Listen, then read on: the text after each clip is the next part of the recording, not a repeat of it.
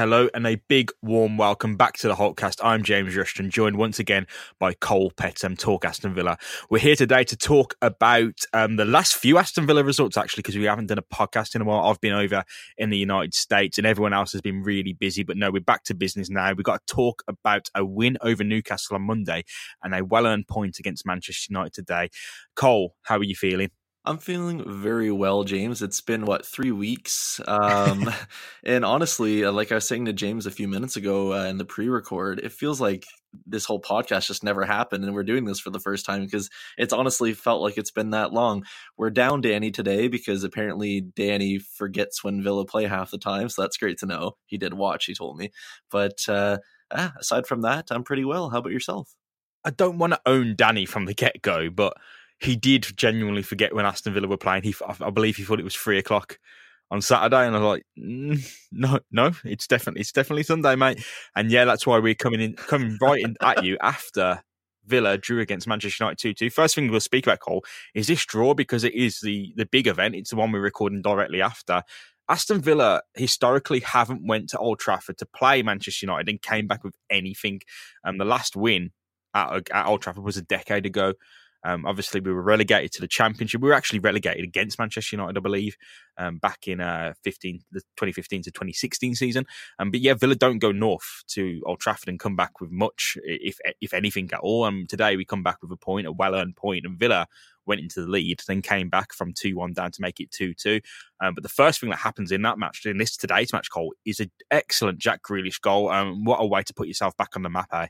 Oh, one hundred percent. Like, where the heck did that come from? Because when I watched it, and I believe you watched it on T V as well, James, right? Mm-hmm. That's correct. Yeah, absolutely. Yeah. So with, yeah, with that being said, it, it didn't really look like it was going to come from anything. It looked like Grealish was being pretty well marked out of play, um, just opened up his body a little bit. And honestly, De Gea looked like it was going to go over the net, and it goes perfectly right in to the right top-hand corner. Uh, what a brilliant goal. What a way to start. And yeah, from there, we're absolutely flying. I think it's a good mirror of the goal Christian Benteke scored a few years ago. So this is maybe twenty fourteen against oh, Manchester show. United when he yeah, when he cuts back into the box and curls it into the corner. And it's just such an expertly taken goal. And we do say, what, where did it come from? What a surprise it was. But we all know Jack Grealish can be capable of an excellent, you know, perfectly placed pass. So why not a perfectly placed finish like that and right into the top corner? It stones everyone. De Gea's not, can't, there's nothing he can do about it. There's nothing really anyone can do about it. And the cutback is just so good. And it was a surprise. I mean, it, it stunned me. It absolutely stunned me. I, I really didn't know how to take it because you go to the context of this match and it's a match Villa always get beaten. They don't ever come away with anything. So, you know, historically, I go back to the context of my Villa fandom, and it's always been a difficult match. It's always been a really difficult match, this one. Mm-hmm. So, so to take the lead in such, you know, excellent fashion against a fan base, you know, that may doubt Jack Grealish. That may, you know, I, I certainly know um, plenty of people in my family who support Manchester United that really haven't taken to Jack Grealish. So for him to do that and show his ability against, you know, potentially a fan base that may doubt him, it just makes things a little bit sweeter, I think, Cole. Yeah, no, totally. I agree with that because when you look at it, and I, I think I'm right in saying this, he has, what, three goals and four assists this season so far? Uh, and with that being said, how crucial and how special is this guy?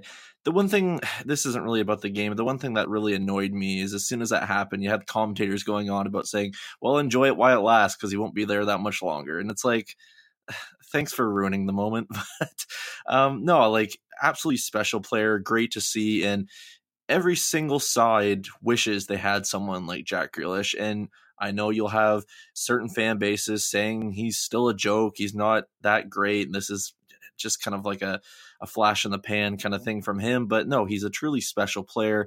He's born and bred for Villa.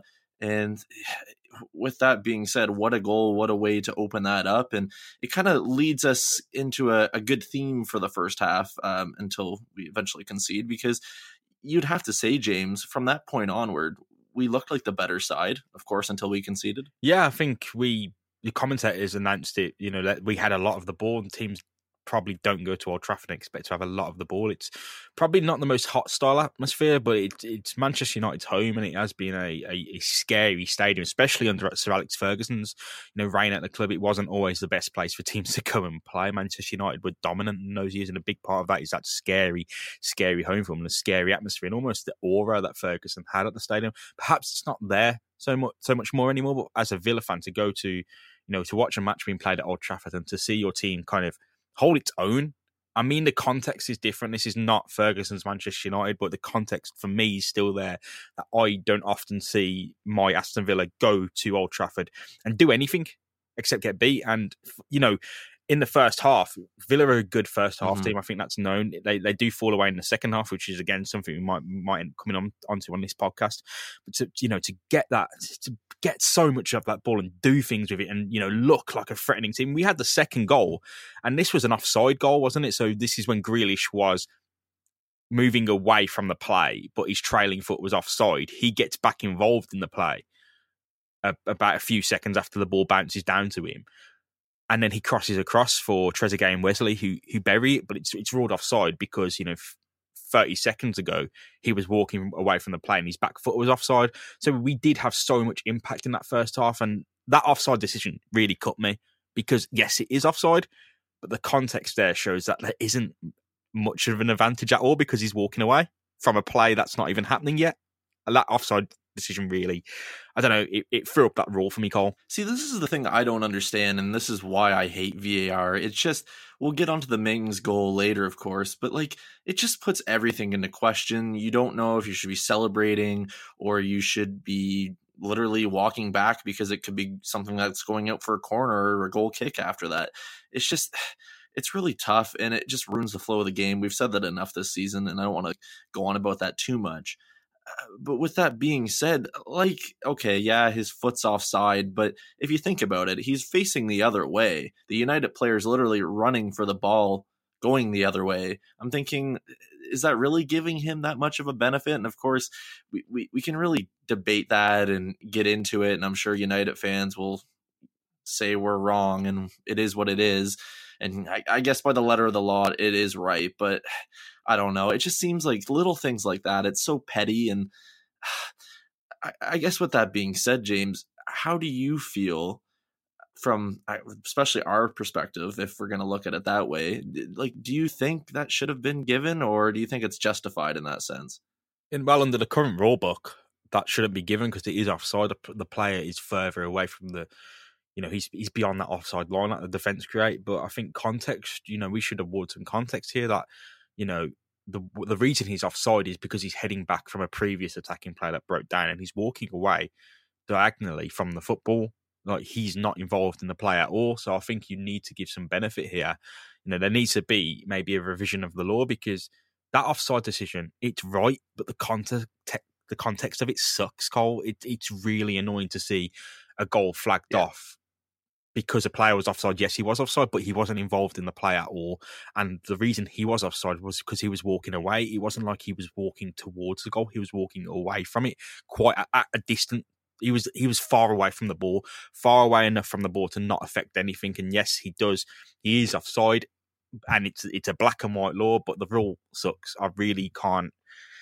I, it, what benefit does it serve? It's there to stop goal hanging, but Grealish isn't goal hanging. You know, it's it's it's there to stop a player just sitting in the box and receiving a long ball and knocking it down and scoring. You know, this this isn't that. This is a player walking away who's been flagged offside because he's got back into he's ran back into play, and I, I, I, it doesn't sit well with me at all.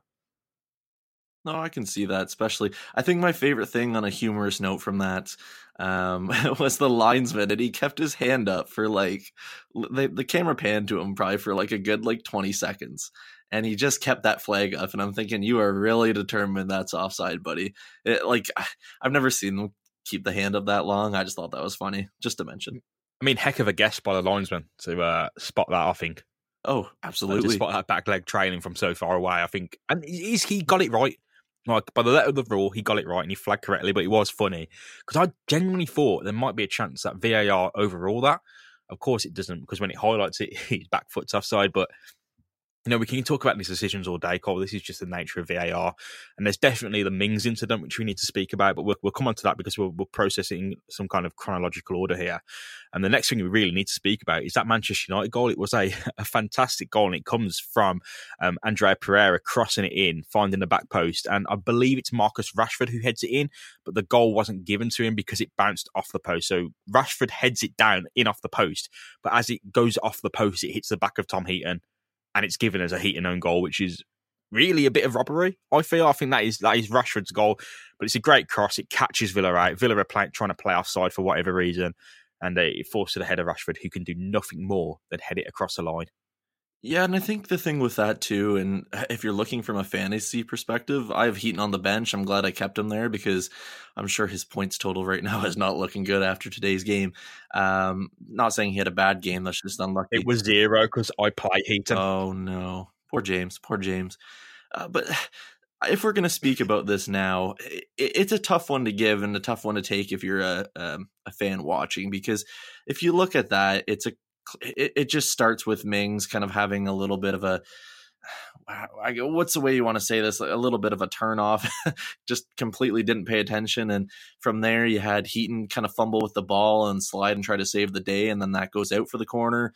And then from there on, it was just a complete mess, mismarking. And if Rashford even misses that and clearly hitting the post, and you know what, it could have went on the other side of the post and missed. That's an easy one and a gimme for them. And from there on, it, it did change the atmosphere from my standpoint. And I think that's still something that it, it get, definitely gets on my back about that, because you know what? It, it's one all. Yes, it, Man United aren't what they used to be. We're definitely in this game, but just the things I see on Twitter, and I don't want to base this just off Twitter, it's just so annoying to see. It's like we're losing eight nil or something. Yeah, we conceded a goal. It was sloppy. Sure, things happen. But you know what? We fought back in this game. And the, the, for seeing some people get on Tyrone Mings for an error, every human makes an error in their life, and professional players make that on a daily basis. And especially within games, every player makes an error. It might not be the one that gives away a goal, but it happens. Um, he clearly rectified that later. But with that being said, for some people to get on his back like he's literally just committed a murder, it's just criminal, in my opinion.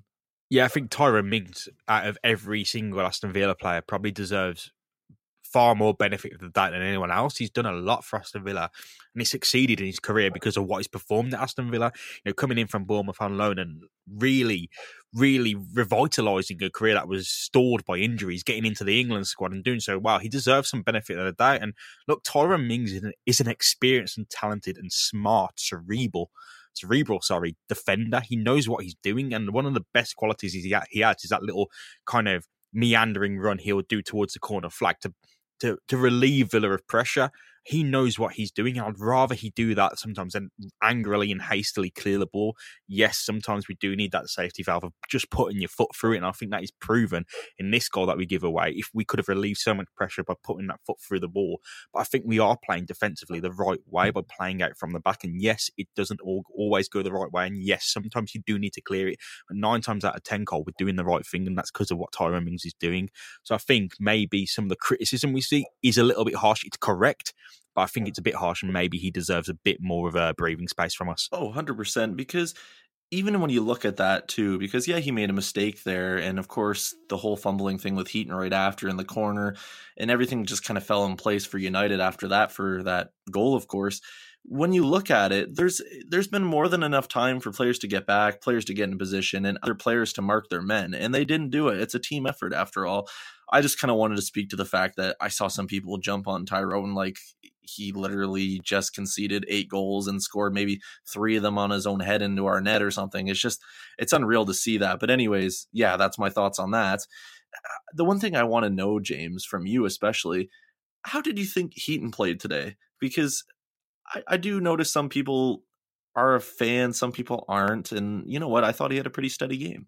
Yeah, look, I think it's probably the steadiest game you'll have as a goalkeeper against Manchester United, and uh, you know, being that team on the back foot for the most part. There were some shaky moments, like when he fumbled the clearance out. But look, when you're seeing the ball bounce towards this uh, this defensive line of Mings and Konza, and you're seeing players like Daniel James and Anthony Martial running at this, this, this, you know, to get that second ball. And you've seen Tom Heaton rush out to preempt it. And look, he doesn't, he hasn't able to affect the play, but he's got the, you know, he's got the intelligence to affect the game. And like, I can't really take much criticism of Tom Heaton because he has kept us in games. I think he was pretty good against Newcastle. And look, the, the shots he had to save were pretty soft. Like they weren't nothing dangerous, but look, he has saved us so many points in so many games. And again, it's like Tyrone Mings.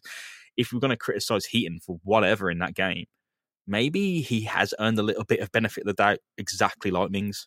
Yeah, no, that's that's fair. It's it's tough, like especially it's tough talking about, in my opinion, Mings and Heaton, because if I was going to say anything, they've probably been arguably our two best players if you look at it, uh, both keeping us in so many different games and getting us points we desperately need. Um, Heaton, what a buy, in my opinion. Mings, what a buy. Um, it's tough from that perspective, but when you look at it in an overall thing, especially from Heaton's standpoint, what can he really do? The first one's unlucky. We'll get onto the second one in a little bit here. He's a class keeper. We we bought him, really. If you look at the way the climate is for in terms of purchasing players, it is a bargain. We got a, a guy we can use probably for five plus years, and you know what? It, it was a good purchase. I, do, I just... I'm ranting on about things from Twitter. It's just when you see that one person say something that's so idiotic and just outright insane, it's it just leaves me thinking, like, where is some of our fan base? Where did their minds go? Yeah, I think a lot of the disappointment of this result, because it is a two-two draw, and it was a, a, a match that, I mean, if you look at the Grealish chance he missed and the fact that we were in the lead and the fact that we seemed, you know, fairly aggressive in the game, it's a match that many of our fans will feel like we could have won. But I think, again, you add that context, and I think the historical context here says that Villa have earned a point at Old Trafford, and that is not something that is often the case in the history of this club. So I'm pretty proud of how he performed, and I think there are people on Twitter who are annoyed, and I think that comes from maybe looking at this team, and you look at the makeup of Aston Villa, and you look at Jack Grealish, and you look at Mings and McGinn. They are not destined to be at this club forever, because they are, if Aston Villa aren't able to, you know, capital, capitalise on their performances and capitalise on these specific players, they will move on to clubs that are challenging consistently and constantly for trophies.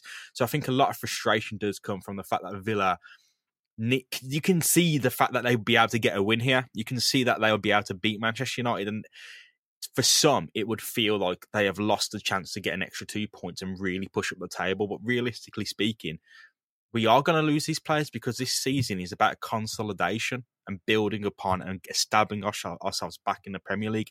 And the timelines for this simply don't match up, Cole. So maybe a lot of annoyance comes from the fact that, look, these brilliant players, these lovable, these likeable players aren't going to be here forever. So maybe that affects the opinions or, or how we distill that match in our minds. I think the thing that people have to remember is enjoy the moment, uh, not only in football, within life, of course, but uh, just enjoy it, because like you said, these players aren't here forever, and rarely do timelines ever match up in terms of player progression, their status, where they're going, and essentially where clubs are at. Uh, very rarely do you see that, unless you're at a, a Real Madrid or a Barcelona or a very top-end club. Does that ever uh really match up? Because look where Villa are. It's a consolidation season, like you said.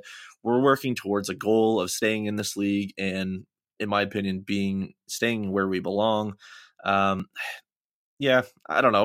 We've kind of got off topic a little bit, but uh, yeah, let's move on to the second half. Yeah, so I think I think the main event really um, before the goals of the, the second half was the way that Villa kind of approached the game, and I really thought, look, this is going to be a typical Villa second half, and we're not going to capitalise, and we're going to fade. Villa have faded a lot this season in the second half. There's plenty, you know, there's games like Arsenal and Tottenham we can point to, particularly against, you know, these bigger sides, these stronger sides, these, you know, quote unquote more talented sides, and the sides that are meant to have better coaching teams that probably don't. But these are teams that we've um we've sat off against in the second half, or we've faded. Um, this is a this is a pattern for Villa now. So when a second half does come, I think it's only right to expect they a drop in performances. And maybe we did see a little bit of that. It wasn't anywhere close to the first half, um, but Villa did have a really big chance to score goal, and that comes from Jack Grealish as he cut back across the face of goal, and he gets to it, and it's like he, he seems surprised to, to the fact that he's the only player to get to this ball. None of the Manchester United defenders are getting, getting to it. De Gea has ignored it, and he has it in the face of goal, but he pushes it wide. He lunges for it and pushes it wide. And I think at one one, how much does that change that match? Oh, that's a massive turning point. You got to think, if we're if we're up two one there, you have to question, does their goal go in? Do we grab another and kind of see that uh, game out there and grab all three points? It's a massive one. It's kind of it's interesting because it's like when it's coming to Grealish, it's like the ball is so simple and so easy for a tap in. It's almost like it psychs him out. It's just too simple. Um, it's a really tough one to take. And you know what? I, I don't want to assess it too much because if anyone on this Villa squad knows that they should have scored that, it's Jack Grealish. And if there's anyone that's going to be hard on themselves, determined, and know they're going to work harder um, going into the next game and hopefully put something like that away in the future, it's Jack Grealish. So with that being said, it's it's tough. Yes, it should have went in. Yes, it's a gimme. Things like that happen. And you know what? Uh, it, it's unfortunate to concede basically almost right after that. And yeah, let's let's move on to the next one. Yeah, back post header by Victor Lindelof gives Manchester United the lead shortly after Grealish misses that quote-unquote sitter. So I think we all looked at that miss as maybe the turning point of the match, and essentially it would have been um, because directly after, Manchester United go up the pitch and score from a set piece. And, you know, Lindelof, he he heads at the back post and he beats all our defenders. And, you know, he's annoying to have all this defensive power and be beaten by two headers. Like two headers that our defenders don't have much to do with. And this one comes because Wesley, he heads the ball.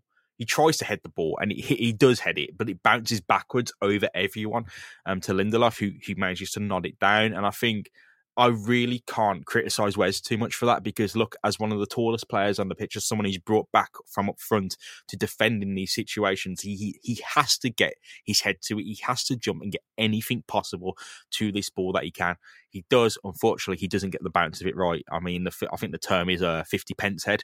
So the the, the angular coin we have in the United Kingdom, Cole. So it just comes off that the wrong way and bounces backwards. But look, if he doesn't jump for it, he's going to be criticised. And he's not just going to be criticised by the fans. They're going to watch that tape over and they're going to be looking at Wes and they're going to say, you're tall enough to jump for that ball and you're in that, you're zonally in that position to defend that ball. So why aren't you? You know? And he does. Look, he jumps for it, and now only we as fans can criticise it and say, "Look, the bounce was wrong." But that that isn't his fault. He barely gets a touch on it. You know, it's only due to his height and jumping power that he manages to get to it in the first place. So it does unfortunately bounce across everyone to Lindelof, who nods in, and it's just a, a really unfortunate incident for Aston Villa. And it piles up with that context again. Our history at Old Trafford. The fact that we were, we were in the lead, we had that goal re- re- off offside, then Jack Grealish misses a sitter, and then they score, and it just feels like this is not our game. Really quickly, it all ramps up to be a bit misery, I think. Yeah, it, it kind of made it feel like it was going to, after that second one in went in, and there's just going to be a third for them, and they're going to win three one or something like that. Just the whole attitude and everything seemed to kind of drop from a fan perspective.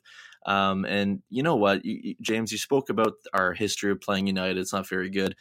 I almost wonder if Sir Alex wasn't there today. Maybe it's just because his presence is there. Who knows, honestly, because I don't know. It's something about that side. But no, like from Wesley's standpoint, it's a damned if you do, damned if you don't kind of situation. If he jumps for he jumps for it and it doesn't go his way, uh, he's easy to blame. And if he doesn't, then it's easy to blame as well.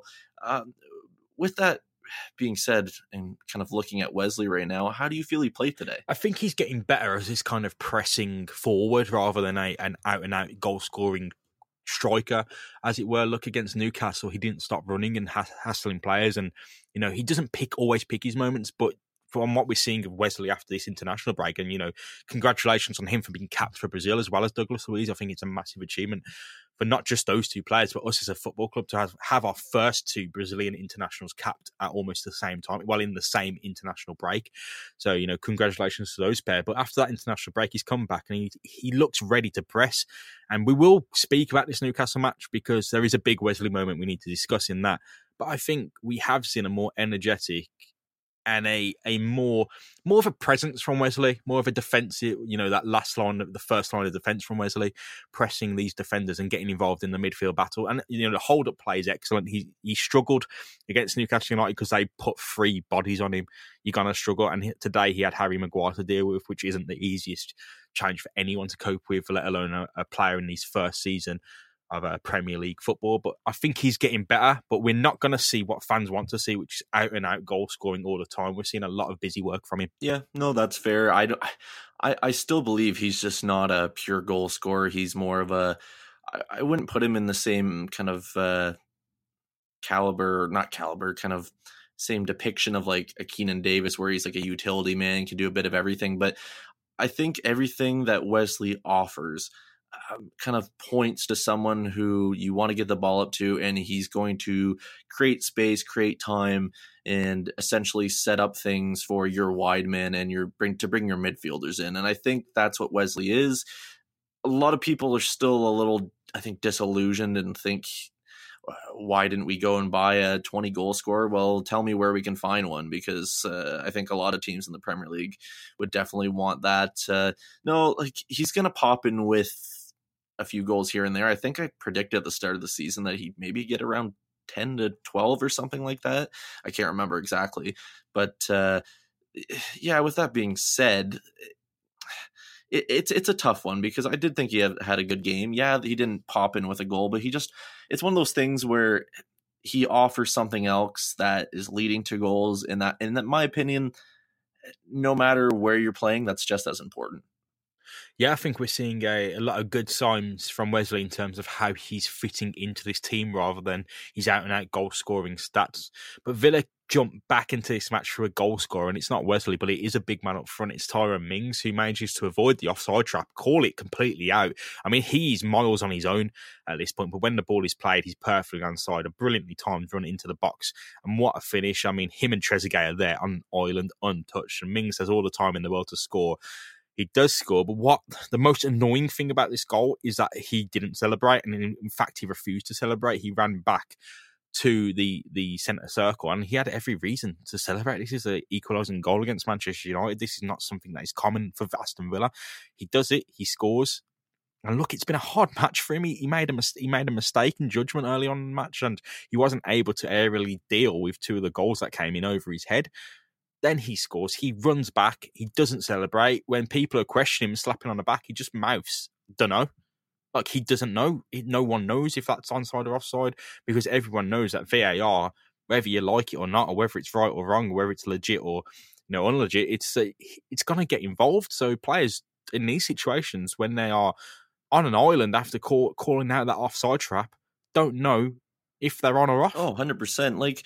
I, this is my issue with this whole V A R system, and I kind of said it earlier. There's just so much uncertainty. No one knows what's going on. It's like, okay, I, you could honestly score the screamer of the century, and you're you might not even celebrate, because you know what, it might not count. Like, it's gotten that questionable and that bad, in my opinion, where no one knows where the exact line is, and it, it's clear, because when you look at a ref from a referee standpoint, like, surely they would have known right away. Like, give the guy some assurance, assurances, because that is one hell of a goal to score. That's a big way to score your first goal for Villa, I believe, if I'm correct.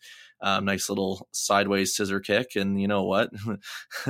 Put him up front, because that was pretty good. But uh, no, that was great to see from him. Would have been nice to see him celebrate, because it is a big moment for Tyrone to score your first goal. Um, and especially in such an emotional way where you can easily be caught out and blamed for the first goal um, from a, um, going for United, and to work your way back really and get the second goal to tie it there and ultimately earns us a point. It, it's a huge moment for him. And it, again, it's, it's a shame V A R is taking away a good moment. Yeah, I think it does that a lot. And, you know, it makes itself a villain. We saw John McGinn um, score against Burnley, I think it was, after having a goal ruled offside, and he, he mocked V A R. So it's almost like it interferes in the match, and it almost becomes some sort of a villain. And now it has such clout, and it obviously would do, that players are just ref- seemingly unaware of celebrating. The spontaneity of the game has come out. I saw tweets about people in pubs not knowing that, you know, not knowing what to do when that one went in. Like, usually, whatever the weather, when it goes in, people are cheering, and then it's just a disappointment afterwards of the offside flag. Now it's taken all the oomph out of the celebration before it even goes in. When it goes in, no one's celebrating, no one knows what to do. So I think it's a situation where it has probably crushed that that spontaneity. I would say so. Uh, if you guys want a funny moment right now, which I don't even know how to explain what happened, um, my roommate's dog was sitting with me watching this, and when they were kind of questioning if it was a goal or not, his head kind of went up to, like, it, I'm thinking, how is that not a goal? And his head goes up to question it too. So um, for listeners at home, I hope you enjoy that story, because I was thinking, how the hell does this dog know what's going on right now? But uh, yeah, that's my little story there. But anyways, to get to more serious uh, talking points now, it's it is a shame. And you know what? Looking at Tyrone Mings as a, a person and a professional, like, it just it, it makes me proud to see him do that first and foremost. But to to really grind that out and to come back, and I'm kind of talking about the same thing I just talked about previously, to get that goal, it, it, it's a big moment. And you know what? I, I I, I think from now on, especially maybe from his standpoint, I, if I was him, I'd just, any opportunity I'd get when I'm scoring a goal, no matter if it goes in or not, I'm celebrating like a crazy person. That's for sure.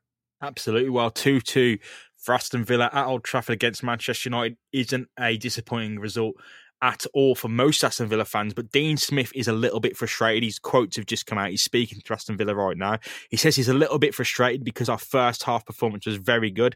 Aside from their goal, it was a spirited display, and I think that matches us all. I think most of us are happy with the result. It's a great point. It's a good point. It's a point to build on. It's a, you know, another run in this little bit of an undefeated thing that's going on. Newcastle first, we wouldn't beat them.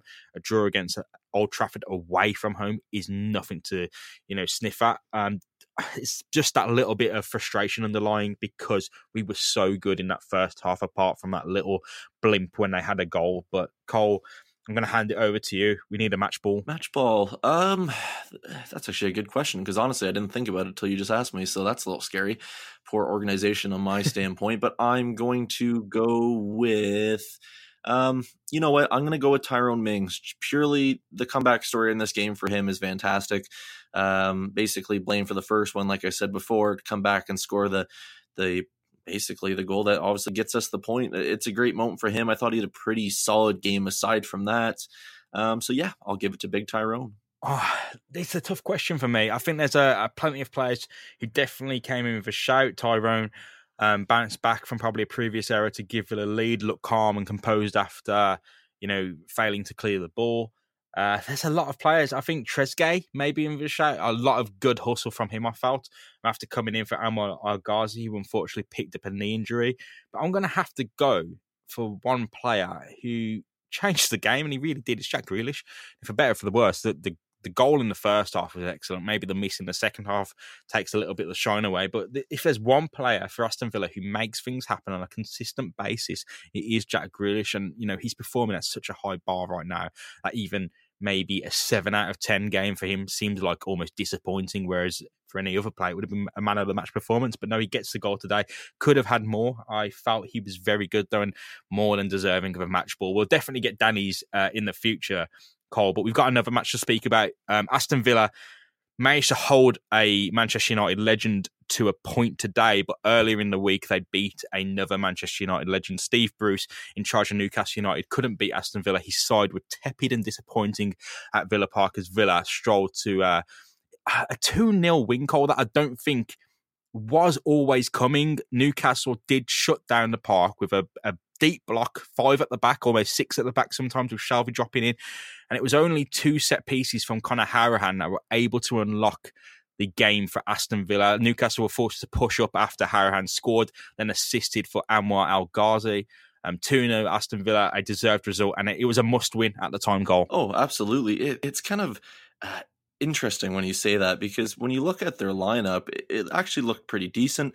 Um, obviously, their front three on paper looks pretty decent, and they didn't show up at all, which I was surprised about.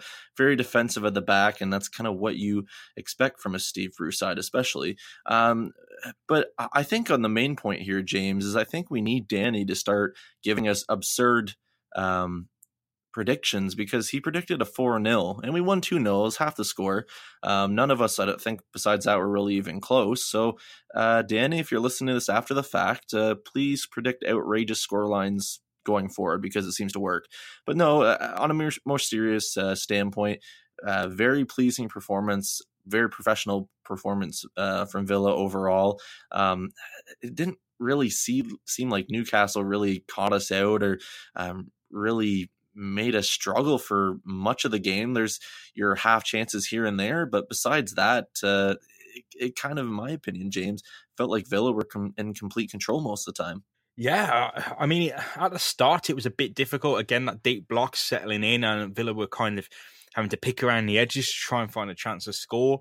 Um, the two set pieces are very well deserved. I think Steve Bruce will be quite upset to be uh, undone by them after, you know, he does drill his teams and these set pieces. So it must be a bit annoying for Conor Hourihane to put in one and then putting the assist in for another. Uh, it was a, I wouldn't say we was expecting to romp home to a four nil win. I think that is a bold and optimistic prediction, which is what we've come to expect from uh, from Danny um, this season. But yeah, uh, earned victory. It was an earned victory for sure, Cole, and I think we could have went on to have more. We certainly had the chances. Wesley uh, missed a big one, um, but Martin Dúbravka for, for Newcastle was something else that game. And I think, you know, my Villa bias wants to hand Jack Grealish the man of the match, as he was done uh, for Sky Sports. But Dúbravka had a hell of a game, and I, I, I think he was more deserving of it. That save, there was a few saves he pulled off in the first half, but I think Wesley's miss should be more, it should be accredited to a, a really good Dúbravka save, because that that's an instinctive finish to go between, go low between the goalkeeper's legs and in. Dúbravka gets down and saves it, and it's like his fourth or fifth great save of that game to keep Newcastle. You know, the only reason Newcastle was still in that game and able to bring on these attacking options is because of Dúbravka. Yeah, what did they buy him for? Like three million dollars, James? It wasn't much. I believe he was at Slavia Prague before, mm-hmm. um, so I can't see him being brought across for, you know, tens of millions.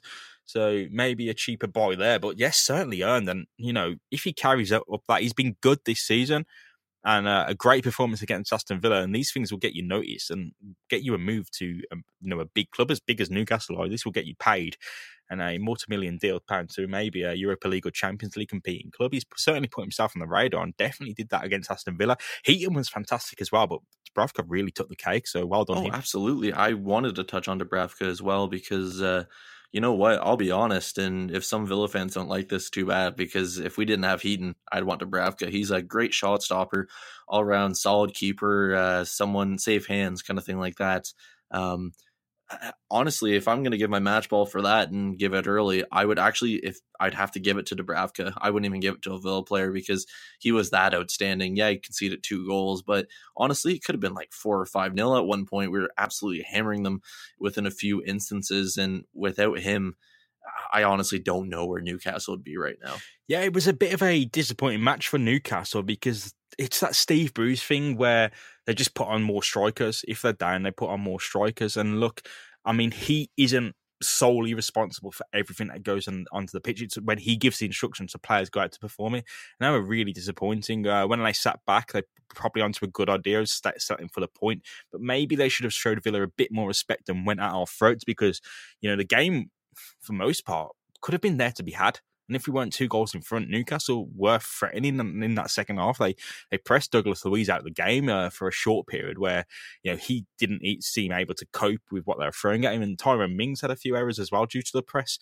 So if it was there and evident all game, they'd have threatened more. But no, it's a Steve Bruce thing of chucking on more strikers. Andy Carroll comes on, Dwight Gayle comes on, Joe Linton goes off, and Christian Atsu comes on. You know, it's more attacking players, more forward players, and the thinking isn't there. Andy Carroll managed to have a good shot. I don't remember Dwight Gayle being in the game. Um, nothing happened for Newcastle. Um, Tom Heaton was able to deal with anything they threw at him. Tough game. They lose the points. The question's raised on them. We go home into this Manchester United game with three points and a must win. Uh, let's wrap it up there. Let's take a match ball from you for Newcastle. Um, I'll, I'll stick with what I said before. If, like, if I'm going to say an overall one, I'm going to give it to Dúbravka because I think he was that good.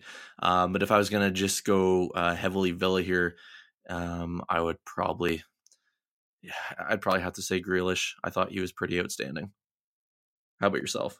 I'll go for Conor Hourihane, um, game changer. Maybe without the set pieces, it would have been a trickier game for Newcastle because it would it would have legitimised their attempt to go for a point if we didn't have Hourihane. You know, that, that free kick, that left-sided free kick he always does where it finds the corner and it goes around the outside and from out to in. It's just a trademark now and it happens so often that, you know, it's it's unstoppable. Dúbravka had no say in that and uh, we was able to gain the lead and then we get the other set piece and he crosses that in for El Ghazi to score. He changed the game and maybe, just maybe, it would have been a lot tougher to earn that win without him. So Conor Hourihane has done himself proud and probably kept himself in the Villa team for a while because I know there's that trend of him going in and out, Cole. But we've got two games to preview. We'll get Danny's match balls later down the line for another podcast, but we've got two games to preview. They're coming in thick and fast. First, we've got Chelsea on Wednesday. This is going to be a difficult test, Cole. Under Frank Lampard, they've been rejuvenated. It's actually a likeable Chelsea team. Frank Lampard has had absolutely no insane transfers this season because they're operating under the remit of a transfer ban. So yes, they've had to bring in Mason Mount, Fikayo Tomori into the lineup. Tammy Abraham, of course, who's uh, struggling with an injury at the moment, so we don't know if he'll play. But it's a likeable, certainly likeable Chelsea team that's performing well, even without Eden Hazard. So, you know, this is going to be another tough match away from home against a team that usually beat Villa. Yeah, and it's funny you say that. I can't remember the last time I actually was thinking to myself, I actually don't mind this Chelsea side, and that's nothing against their fans or their team or anything like that. But historically, a lot of opposition fans aren't the biggest fan of Chelsea. But it's funny with them too, because essentially you don't really know what to expect. The start of the season, they're very inconsistent, uh, high goal scoring tallies there, um, not always getting the results. And then they kind of had a decent, solid period of a lot of W's, and they moved on from there. And now, of course, of course, they drew in the Champions uh, Champions League midweek, um, obviously last week when you're probably hearing this. And uh, of course, they lost to West Ham on Saturday, one nil. So it's going to be interesting from a Villa perspective, like what kind of team we're going to get, because you have to think uh, both these teams have games on the weekend, of course. So I would expect a decent amount of rotation there. Um, and yeah, it, it's going to be an interesting one because obviously we don't know if they're going to be missing Tammy Abraham, and I'm hoping he misses it because I would not want to see him score against us. That's going to be a little bit of a, uh, hurt to the, uh, the heartstrings there for myself, but, uh, no, it's going to be an interesting one. And with that kind of thing being said, James, how do you feel about it? Because, like, what side do you think we should expect? I guess I'm trying to ask. I'm not really too sure because I don't think we'll see Abraham because injury. Um, but they have had a few games coming up thick and fast, and they lost to West Ham. So maybe some changes from that one. Maybe there'll be a few forced changes. Um, Giroud started for them against West Ham. And of course, he was linked to a, a move to Villa. Um, wasn't he? I, I think that, that little trashy rumour mm-hmm. came out a few weeks ago. Whether you're interested or not in Giroud moving to Villa, it might be a, a thing. But um, against the West Ham team playing Michail Antonio up front, that they lost. So it was a bit of a surprise result, Cole. Um, this is a team. I don't really want to go into a line. I don't really. I'm not really in the business of predicting a lineup. Top four team, and look, you look at the table alone, mate. They are in the bottom running for the title, fourteen points behind, but look at the others. I mean, Leicester second on thirty-two, which is still eight points behind. Liverpool really, really setting the pace. But this top four club are on an island away. You know, Chelsea is six points clear of wow. fifth place Tottenham, which is just crazy. That's, that's crazy. I didn't... Yeah, Leicester, who are second, are on thirty-two points. So, you know, the total starts at forty and it ends at twenty-six and no one else is in the hunt. And Liverpool are running away with it. So this is, you know, you look at this evolved top four this season. The matches we've played against Tottenham, who are meant to be good and now aren't. Arsenal, who are meant to be good and aren't. And Manchester United, who are meant to be good and aren't. And we have enjoyed a bit of luck in those games. We've had stuff turn against us. We're the only one we've left with a point was today against Manchester United.